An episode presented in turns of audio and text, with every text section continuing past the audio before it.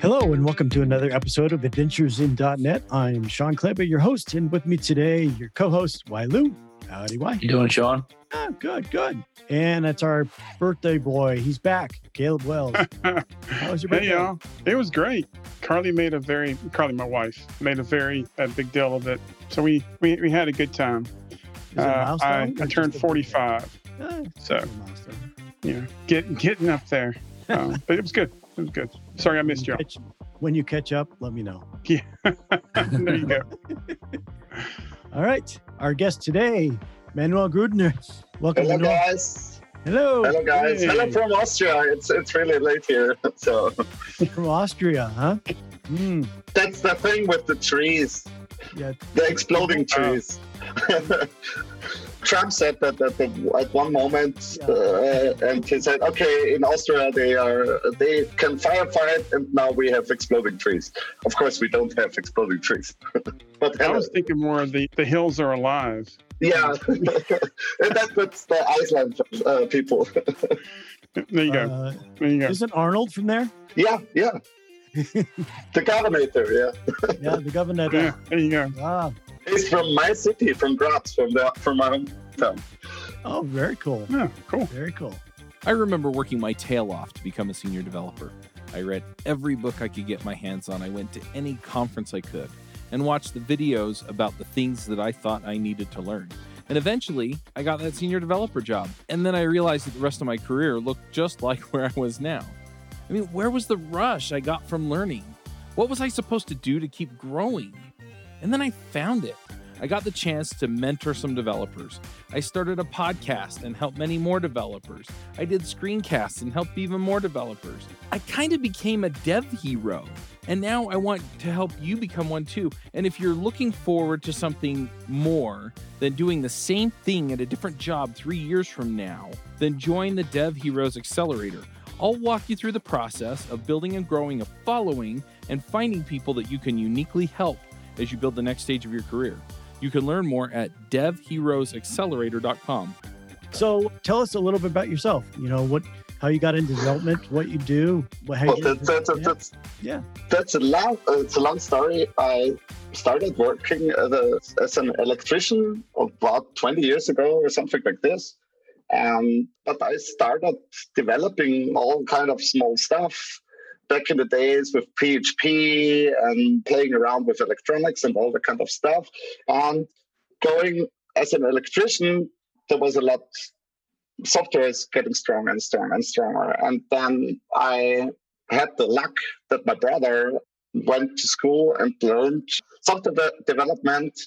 And yeah, and he followed me along and, and was like my my mentor or or uh, trainer on all the kind of stuff. And I just programmed and enjoyed it. And then I decided, okay, there is so much need for software out there. And then I started working in the software industry. And over time, I stumbled about .NET, and, and I did ever since for almost over 10 years now. So I worked for different companies, help them right now, and I really, really enjoy the, all the ecosystem and the community and working with them. And yeah, I, I think there isn't a better time to be a, a .NET developer than right now because there's so much stuff going on and they are reinventing themselves and working with the with the community. Is it true that there's there's actually a really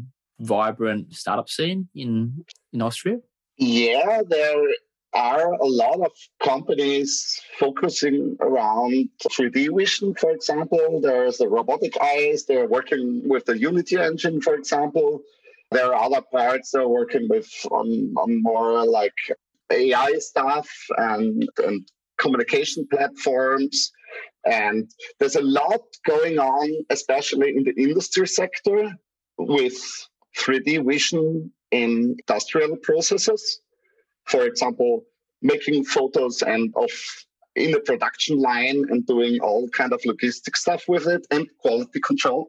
And our last achievement, and I don't know if this is .NET related at all, was one of our in Graz, at least, the Mars robot that flow, the software was like 30% made from a Graz based Austrian girl. So that's really, really cool.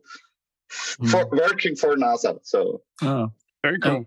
At least what I what I read. I, I don't uh, know her in person. what a pity. what, what about you then? Well, what do you what do you do?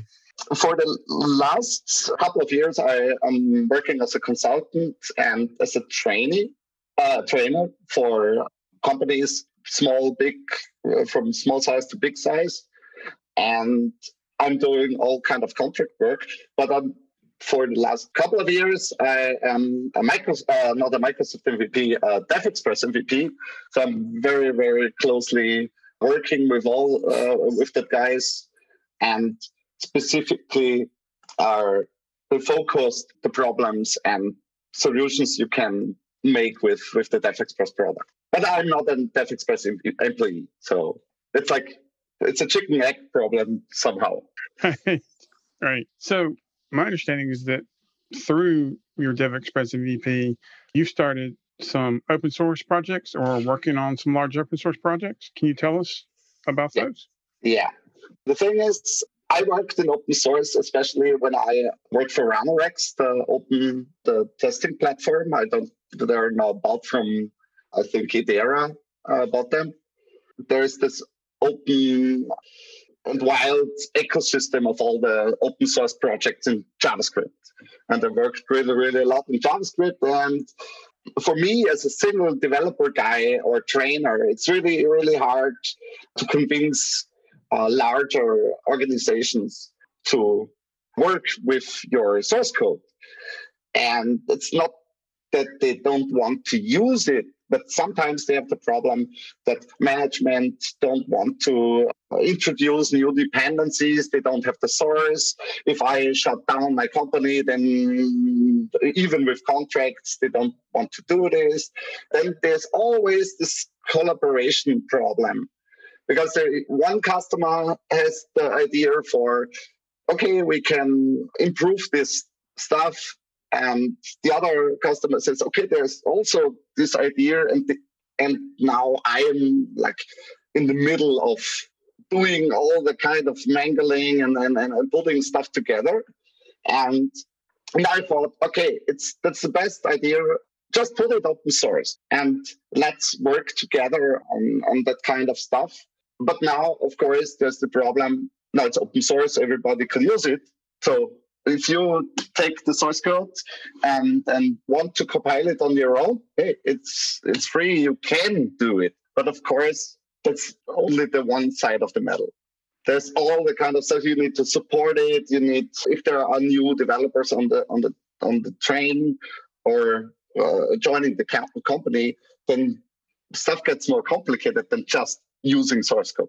And I started working with a couple of companies, and then I thought, okay, let's start with Xenial. And Xenial is like my overall DevExpress components that, is, that are surrounded around the Express App framework they developed. And yeah, and then the hard part kicks in how to earn money with open source.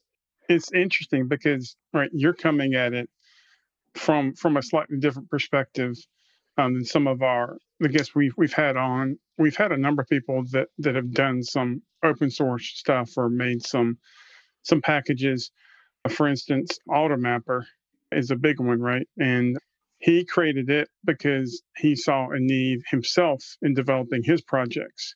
And he just like, okay, well, I'll just put it out there for anybody to use. You're coming at it from the angle of, I have this really good tool that you guys would would like to use and would and it would work well for you. But the whole buy-in, if it's like you said, an actual enterprise product or whatever you want to call it, it's a middle. You open sourced it. Yeah, and it's now you got to figure ground. out how to monetize it. Yeah, yeah, it's it's like a middle ground. It's it's, it's the same thing. I, I work with different clients, and I had the problem that I have this developed for 10 years or so, or uh, or at least I worked in a different style, in, in different perspectives, and made them better and better and better and better, and then just copied copied it over from project to project to project.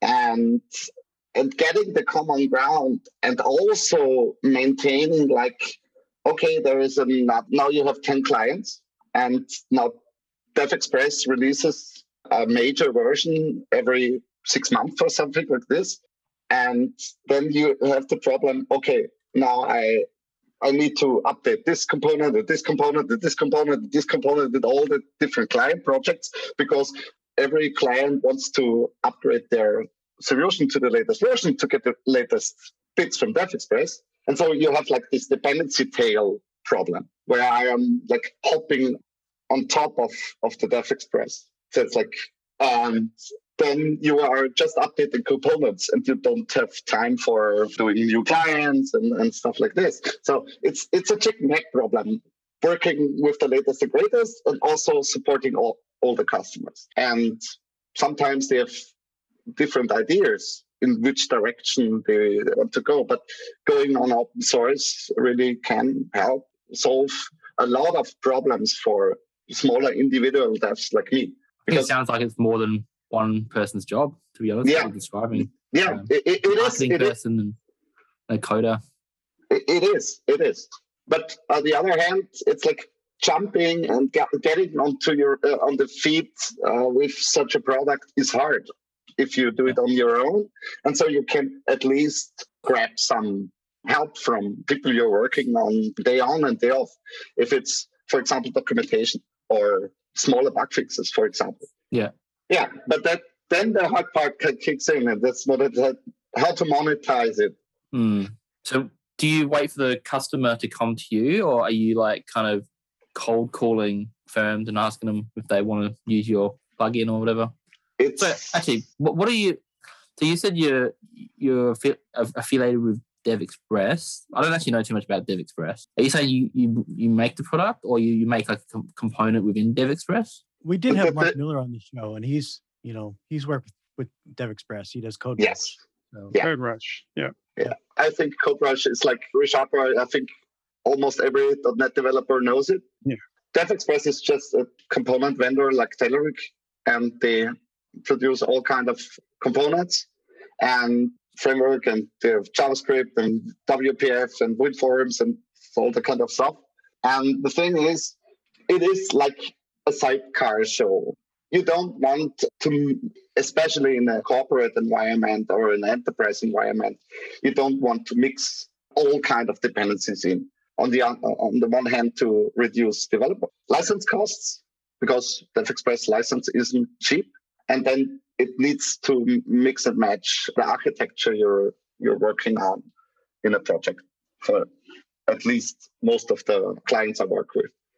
And but on the other hand, you need often a lot of plumbing and, and, and handcrafting. For example, if you want to tie in OAuth providers, for example, for Google or for Microsoft, because they need to write a website or an external web service, but they want to keep more or less in their ecosystem. And there is where this open source project really can help you solve some of the plumbing and all that kind of nitty gritty details because a lot of enterprise development is more, they don't care so much about how stuff is managed under the under the hood from the technical the perspective. Yeah, the yeah. boilerplate stuff. Yeah. They just want to do the best thing you can have is like building applications with Legos because you have so many areas you need to work on, like reporting stuff, security, this, there, and all the internal stuff is so much going on. And some, and especially now with COVID and all the uh, digitalization, like, okay, and now we have 10 ex- external people and we want those external people to work with our software. We normally do the reporting stuff. We don't have any idea how to deal with this. And then the framework can help and the components in the framework can help, especially those companies and guys in the, in, the development departments. So somebody that wants to uh, monetize their open source product that they're working on, yeah. should they go like the freemium route where most features are free and then they charge for some, or they go free product and charge for support? Uh, there's lots of different ways you can go about it. Yes, that's really, really an interesting question. I think I thought about this for more than six months or almost one year or so, something like this. Is it depends on what does a consultant say if you have a, product, a problem? It depends. if you have, for example, a library like AutoMapper or that is like implementing a protocol or something like this, I think the best option you have is like getting a really, really, really broad adoption and then monetize it, for example, via GitHub sponsorship or Patreon Nash or something like this, because you have millions and millions of users of your library, at least if it's JSON.NET or Automapper, then I think you can you can monetize it in that way that it pays off all the all the costs. Or you can write a book about it that worked the last 10 years because it's more focused about technology and not about support and working with the people that really implement the stuff on the on the very uh, business side of details. For example, if you if you do a web shop and you implement, for example, some kind of payment gateway that plugin that automatically ties together a credit card and, and all the all the kind of stuff you have to do to sell products online and put this into your web side, then I think support onboarding is the better way and putting the stuff open source to iron out all the rough edges and doing the security kind of stuff. I did go another way, and that is like writing my own licensing system because it's really complicated to tie together all the versioning stuff because now I have two vendors, me and DevExpress, and I have to I have a, an agreement with them. So I need to line up version numbers and stuff like this. Where is where starts their support, where ends my support, and I can guarantee you don't go this route. If you're one person, don't go this route. It's way too complicated. It's way too time expensive and troublesome. But and there's the neat thing. I think I can learn a lot from that lesson and maybe can make a product out of it. So other developers that think they have an open source library, they really want to put out there and monetize it on with that platform. So are you looking to pivot to a different type of, of monetization now that you've you've gone through the process and like you said it's it, there's more overhead than you really have time for as one yes. developer. Yeah. Yeah. And, and, the, and the thing is, it should be easy to monetize a little bit out of it because the, the thing is, for example, see JSON.NET. JSON.NET is open source. Uh, did you ever compile JSON.NET yourself? Did you ever get through the hassle of compiling the library yourself, keeping it alive, alive and all that kind of stuff? And that's my understanding or at least from the monetization perspective of putting stuff online. So it lives online. If somebody wants to steal the source code he can do if it really takes the advantage and copies the source code sure why not? If he goes down that road so far compiling all, all, all the set okay then then he can have it. It's like when uh, when uh, when a cat goes into your backyard and, and steals your own cat your food. It's not it's a pretty, but okay, go for it. But on the other hand, if you have like millions of downloads or hundreds of downloads, and, and you there's a lot of work in there. You have to support it. I think 30% of my time right now is just answering answering questions on Gitter, on Facebook chat, on all, all the kind of platforms. And that uh, needs to be monetized in any way. And so why not take two cents or one dollar per download? One dollar is a little bit high, but it's just a house number. And but programming this kind of licensing platform is really, really cumbersome, and you don't want to do this. I don't want to do that myself anymore. Not again. so, so how did you build your community? Because it seems like you said you're Gitter and Facebook and um, I'm guessing maybe Discord. And it's really more than one person can manage. How did you to build that out? And have you thought about bringing on other people to support moderators or, or whatnot? Yeah, that the thing is that it grow like uh, it grow. It's not grown organically, but on the other hand, it was like, okay, I am a DevExpress user. Started all like this. I'm a DevExpress user. I asked the question on the forums. Uh, because compilers were slow back then and I had a lot of time reading on the DevExpress forums.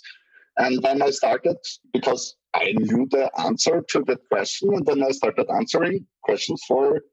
So I did basically support work for DevExpress, but they didn't ask me.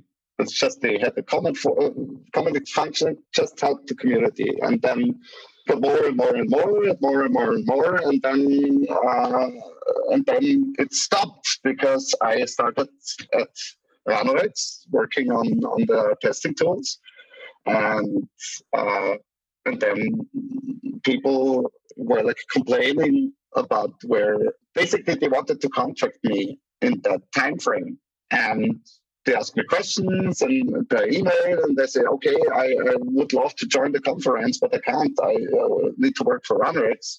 I, I can't do stuff for DevExpress anymore. Like sometimes it is if you if you work for a different company.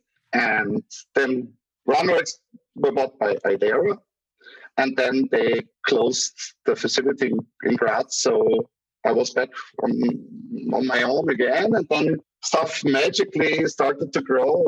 We had some clients, then we started the community stand up because some MVPs were writing with me, and then the community grew, and now we have like 1,000 people on Facebook group and, and LinkedIn, and, and so the market itself grew, grew on our work, helping out people, like with Stack Overflow. It's like, hey, you have a question, no problem. So it's it's it's building up your your community about the problem domain or problem domain is the wrong word because it's it's all the DevExpress components and you can do about and now it's Blazor and all the kind of crazy stuff that's going on because everybody is experimenting and, and, and now there's a much of expertise asked out there. So and there's a lot of lessons you can learn from that and put it back into the open source stuff. The, the, the hardest part, yourself. Well, go ahead. Uh, the, the hardest part I had in the last couple of weeks, months was like with Identity Server. Because Identity Server follows the same model, kinda, and now they switched it. There was like full open source and only consulting. And I adopted Identity Server for people that are using XPO. That's the entity framework of DevExpress, so the ORM layer, because vendor locking or they don't want to use entity framework. And now they switched to source version. And uh, I don't have the name on it, but they opened another company and they said, okay, identity server is now identity server and uh, is will be open source, but it's in maintenance mode. And now they made a, a pure commercial product out of it. And then I'm going the other way around. So, but I have no idea what's the better mm. choice of those.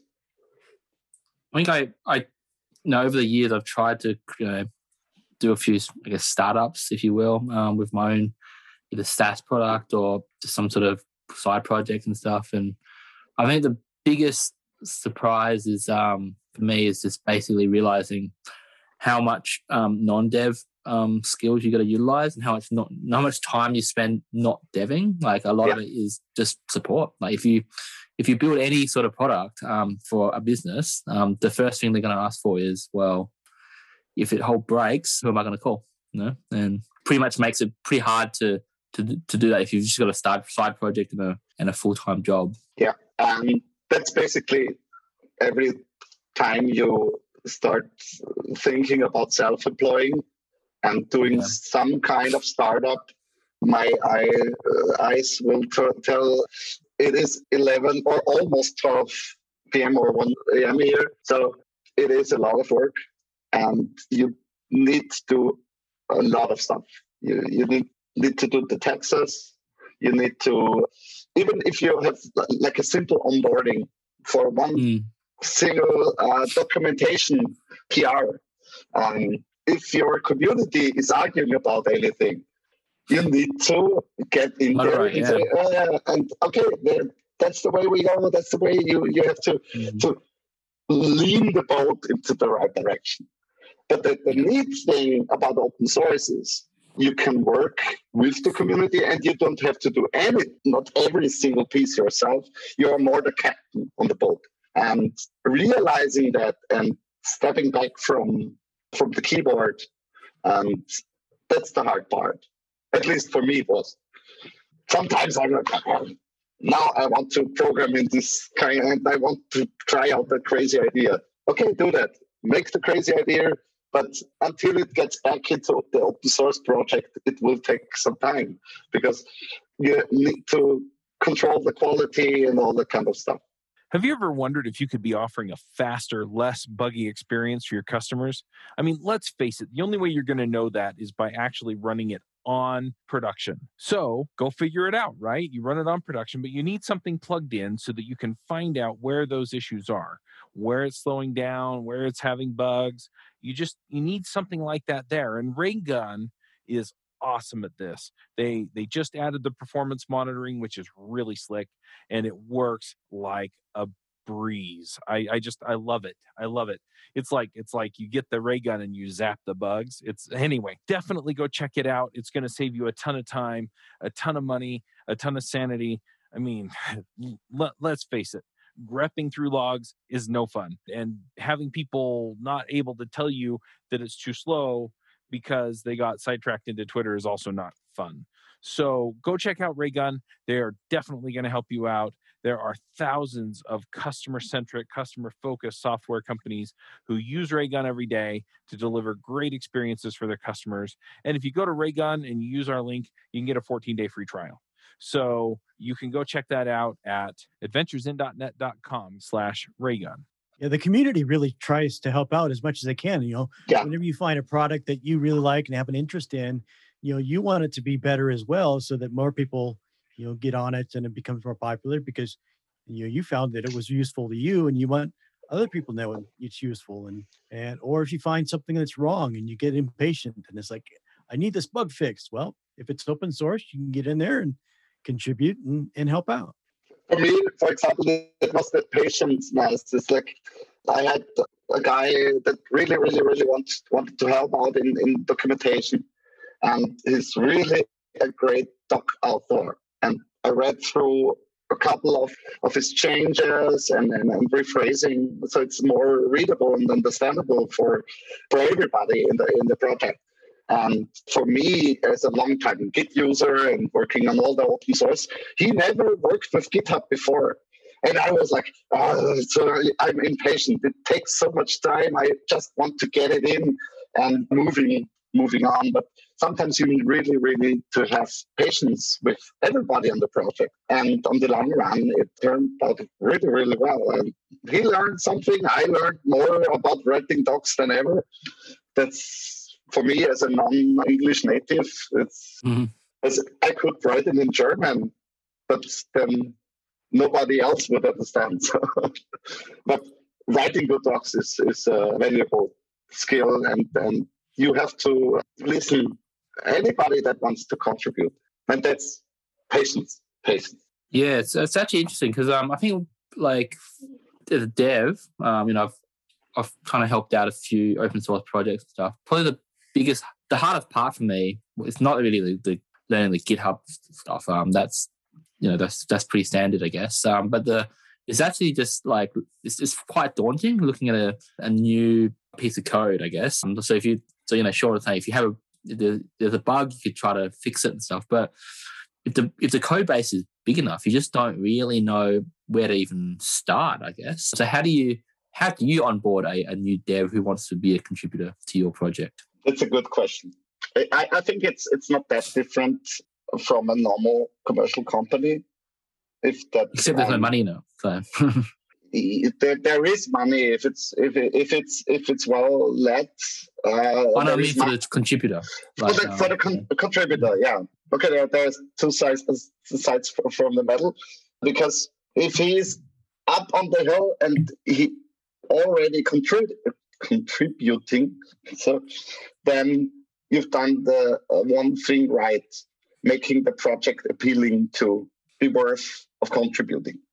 It's get, getting people engaged and want to help on the project.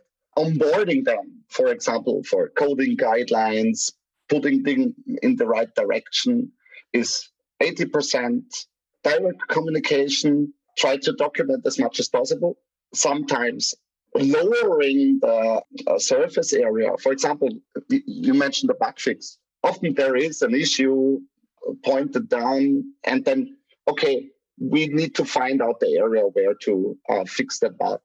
And then helping guide them down that rabbit hole into the source code and say, okay, yeah, that, that's that it's influenced by this component and this component, and now we can isolate that, and then helping them for example, writing a test suite to mitigate the fact where, where is the bug, and then it evolves naturally. Instead of you finding that when you get a new contributor, you're you're spending a lot of time yeah. helping him. Like, of course, you need to help him, but it, it doesn't need to be a one-on-one video call mm-hmm. or something like this. It's more like fine granularly going down the GitHub issue and through the discussion about the code, putting them in the right direction and then suddenly a PR pops up, and then you can anger about all the coding standards and everything we like to mm-hmm. discuss mm. about types of spaces and all that kind. But there, but that's the that's not that different from doing it on a commercial software project. The the the only thing is you, it's the time difference. Mm. Because if you're working in a company, you can sit side by side and do it, you do it in half an hour. Yeah. And and on open source that can last three days. But mm. it's it doesn't matter if, if the fix go, goes out today in open source. It's more the quality and mm. all the contribution side of it.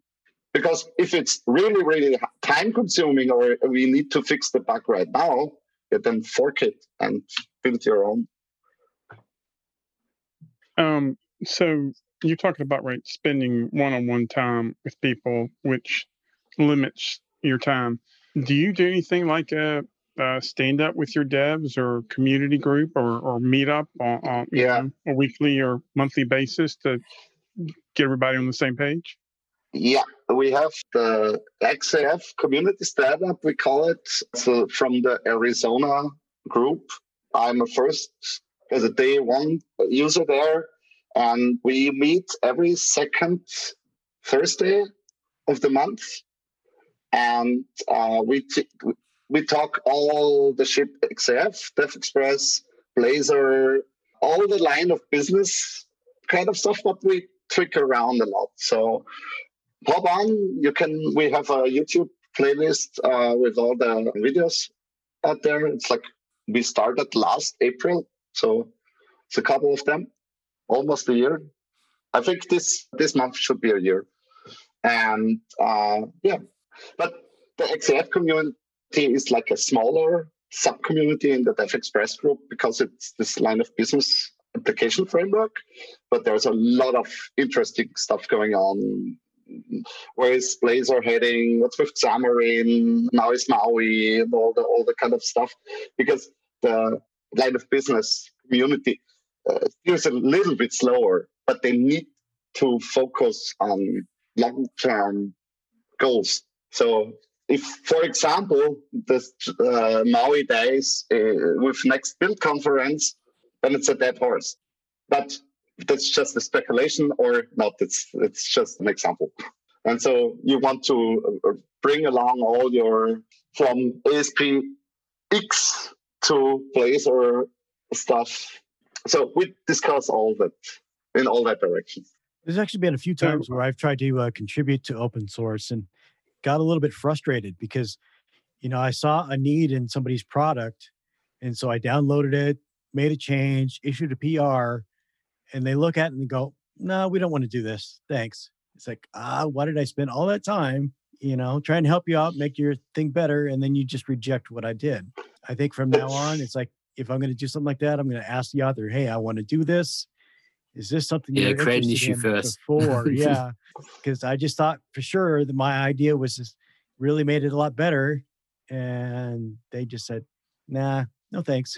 There's one project I blogged about it. It was Pretzel, and the Pretzel was like at the time where how is how's the thing called from from GitHub, the static site generator.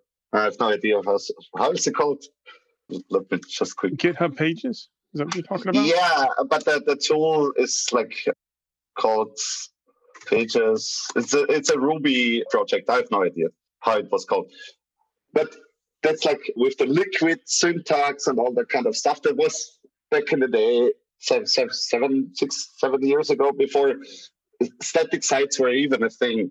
And it was Pretzel, and I used Pretzel today for working on my blog and using it and and then .NET Core come along and it was a, a, .NET project. And I thought, okay, hoping bringing up Pretzel back to life and, and did a couple of PRs, wrote a couple of issues and really, really worked with the community. And we managed to port it to .NET, to .NET Core. It was really, really a, journey.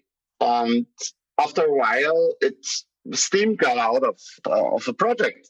And that's fine because I use my own fork of pretzel today, and now I can customize it whatever whatever I want. But sometimes it is hard to jump on a project or an open source project. But I started the wrong way as well because I just opened the PR and I said, okay, now is this system command line thing in experimental mode and now i rewrote the whole architecture of all the command line arguments and then oh, no we don't do that here. And then we work together.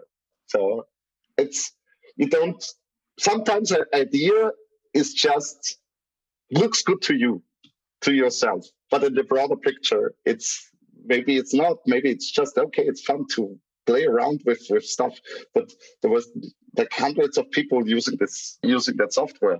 You can't change uh, dashes for slashes on the command line argument because you will break every block out there that is using pretzel. It's like and then it's like slowing down yourself and it's not harsh and it's helps just making better software for all of us. More stable more productive I, I imagine if you're managing an open source project like Pretzel or like your project or the one that that Shawn did the PR for, if you've been doing it for a while and you want to continue for all, you have to maybe think ahead, right?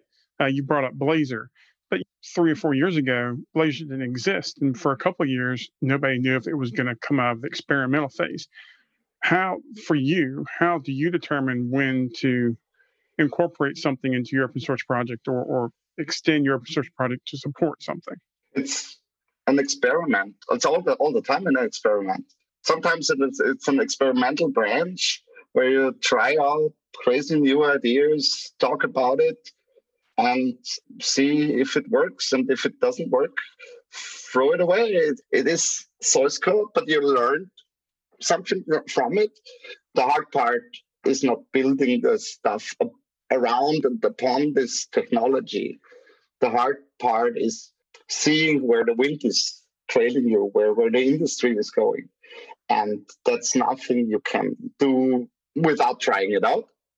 And on the other hand, trying it on experimental or even real projects, that's nothing different from any commercial software. I think Node.js wouldn't be a thing if if didn't try again and again and again, and then Express come out and uh, all, all the kind of stuff and JavaScript and, and all that explosion because it just worked. And we now experiment 50 years with JavaScript. And I think we have we are now in the reincarnation phase of .NET, going back to IoT devices, steering robots, and, and, and all that kind of stuff, where .NET was usually tied to the desktop only. So it's experiments, and, and if it doesn't work, throw it away. How about open source licensing? Do they all allow for commercial monetization of it, or do some say no, everything's got to be free? that's the, the open source OSS question. To be honest, there are a lot of companies and guys online or people that don't care about licensing at all. And I think that's a really, really that's a problem for all of our industry. It's like I can't go into the grocery store and steal the banana because there is no price tag on it. The real open source versus is it really open source, open source, like Linux, Unix, GNU compatible kind of question? It's like, I think it's better to have the stuff at least open source where sources are available than having closed source at all. So you never get access to to the to the sources. Yeah, there's a versus, difference, there's a difference between between open source and public source. Yes, yeah, and that's that's that's exactly the thing. It's it's better to have public public source than to live in a really pure open source world where everything is free, because we software developers need to live from some thing as well. We need to eat, we need to pay our rents, and if you aren't on the lucky side of working for a comp for a company that really encourages you to work in open source like Microsoft, for example, doing all, all ASP.NET development in the open and getting a really good paycheck, then I think public source is better than open source. But time will tell, I guess.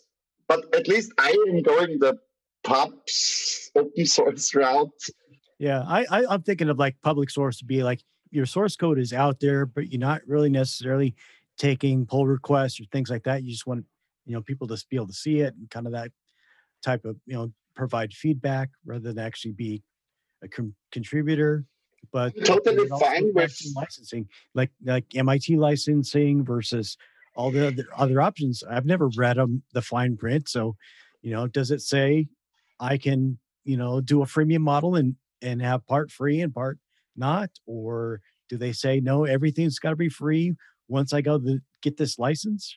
I don't, yeah, the, the, the thing is, the thing is with, with, with open source, or this is like partial open sourcing or partial public source, partial closed source, or partial open source, partial service oriented stuff like they did, for example, with Auth0. That's all open source. You can grab the source code, do your own identity provider on your own, but everything branding is is gone. It's it's the, the core model. Only the core is open and everything else is, is closed source. If you're doing like a, that kind of, of application where you can build a service around it, that's the perfect way to share knowledge with all the people outside. But it's for smaller individuals, that's not a way to go because there's so much overhead doing all the kind of stuff. Time will tell if it if it works. I hope so. yeah, time will tell. Time will tell. You know, we're what about 20 years into into .NET, so and it's still moving along well, and it's vibrant community, lots of exciting things. You know, Blazor, you know, malware. Source generators is the yeah. next. Yeah. Source generators is the next really, really, really exciting part because there's so much space to explore around. And I and that's that's the neat thing about open source. Uh, and doing a freemium model is, for example, source con- uh, source generators you can write completely in the open, but because they are so complicated, nobody can just copy paste them. at least at the moment. no, but they really, really, really help.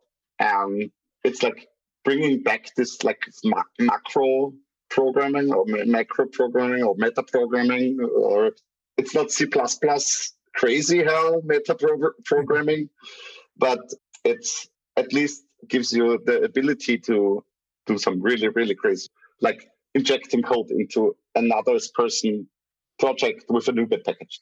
And I think that's the next level. And I use that feature a lot with my licensing stuff. So it's like a chicken egg problem again. hey, folks, if you love this podcast and would like to support the show, or if you wish you could listen without the sponsorship messages, then you're in luck. We're setting up new premium podcast feeds where you can get all of the episodes released after Christmas 2020 without the ads. Signing up will help us pay for editing and production, and you can go sign up at devchat.tv slash premium. All right. Well, I think I'm going to move us into picks. That was interesting. Yeah, lots of good source information about open source there. Thanks a lot. So um, for picks, I think I'll go first, and I'm going to do it. I'm going to bring it up and say my pick this week is Visual Studio 2022. It's going 64 bit, 64 bit, Yeah. buddy. Yeah, we'll see. Yes, Did a you try to get out? Is the, is the beta out 64. right? I, I I think there might be an early s- you know, bring version of it for 2022. So yeah, so they're saying it's going to be out this summer. So that's in the blog post that I'll put in the, in the show notes. So uh, this is in April right now, and they say that first public preview of Visual Studio 2022 will be re- released this summer. So public is this summer. There's probably insider previews right now, but yeah, 64 bit. They've got a little example of it showing it's loading a, a solution with 1,600 projects and around 300,000 files and doesn't run out of memory. So, That's a nice thing. I, I would have needed that 10 years ago. uh, the So extension sounds like it's a complete code like it rewrite then. for them. Sorry? Sounds like it's just a complete code rewrite for them. I Yeah. From the ground up. And now, hopefully, all the extension providers will uh, keep up and get their 64-bit version out Mm. same time this comes out. But aren't they out of proc anyway? Like ReSharper is not out of process, Okay. so they're they've Code been, Rush is. They've been working on it for quite some time to get ReSharper out of process, but uh, Yeah. it's not. If you use Rider, their IDE, it is out of process. But But co- in CodeRush, it is out of proc. yeah, So- yeah, Mark Mark Miller, yeah, he we talked all about that. He's like, what? Mine mine doesn't need to do that. So I know that very, very well because I worked. On, sadly, the project was cancelled. We wrote at Ranorex the web testing tool, so it was like Visual Studio code for writing Selenium tests, and there was all the kind of craziness with like language server protocol and getting everything out of proc, and we really, really had hard times debugging all the kind of all the kind of stuff. But great to see, great to see. all right, Caleb, what's your pick? My pick is a TV show on Amazon, and I guess it's it's been out for a little while now, but um, it's actually a cartoon called Invincible, and it's based off of a uh, comic book, but it's definitely not for children. It is. it's got some It's like an adult mean, swim type thing. well, it's great. It's got the the like the Spider-Man look and feel like of the Spider-Man and Batman uh, cartoons, but but there's definitely some adult themes there. You know, violence and death and whatnot. Anyway, it's interesting. I'm only a couple episodes in. All right, I'm always trying something new and seeing if it sticks. And so far, I'm I'm enjoying this one. Nice. Yeah. What What do you got for us this week? Wai? So this time it's another Netflix thing. It's uh, like a documentary about Bill Gates called uh, Inside Bill's Brain, um, which I pretty much only watched this week. It's pretty short. It's only like three episodes, but it's a little bit of a commercial actually about how great he is and stuff like that. But um, I find him really interesting, to be honest. Like, you know, Have you been guys- vaccinated? what's that? Have you been vaccinated? You, you, I you think got a chip four- inside you. Yeah. Yeah, yeah, the- exactly. it's six G, not just five G. So uh, no, not, like, not, that um, la- not that lazy shit 5G. yeah. no, no, I, I find him a really you know, fascinating person. You know, he's done a lot. So yeah, it's, it's a nice documentary. okay, I, I have a, a small, small one. I have a YouTube channel from Sharivari, and I'm a billiard player. So I uh, really, really enjoyed his video in the time frame of the pandemic where I couldn't play as much pool as I like to. And I le- learned a lot watching his videos. But fortunately, I have bought a pool table couple of months ago. So now I can be, I try to get some ball control and stuff like this. So Yeah.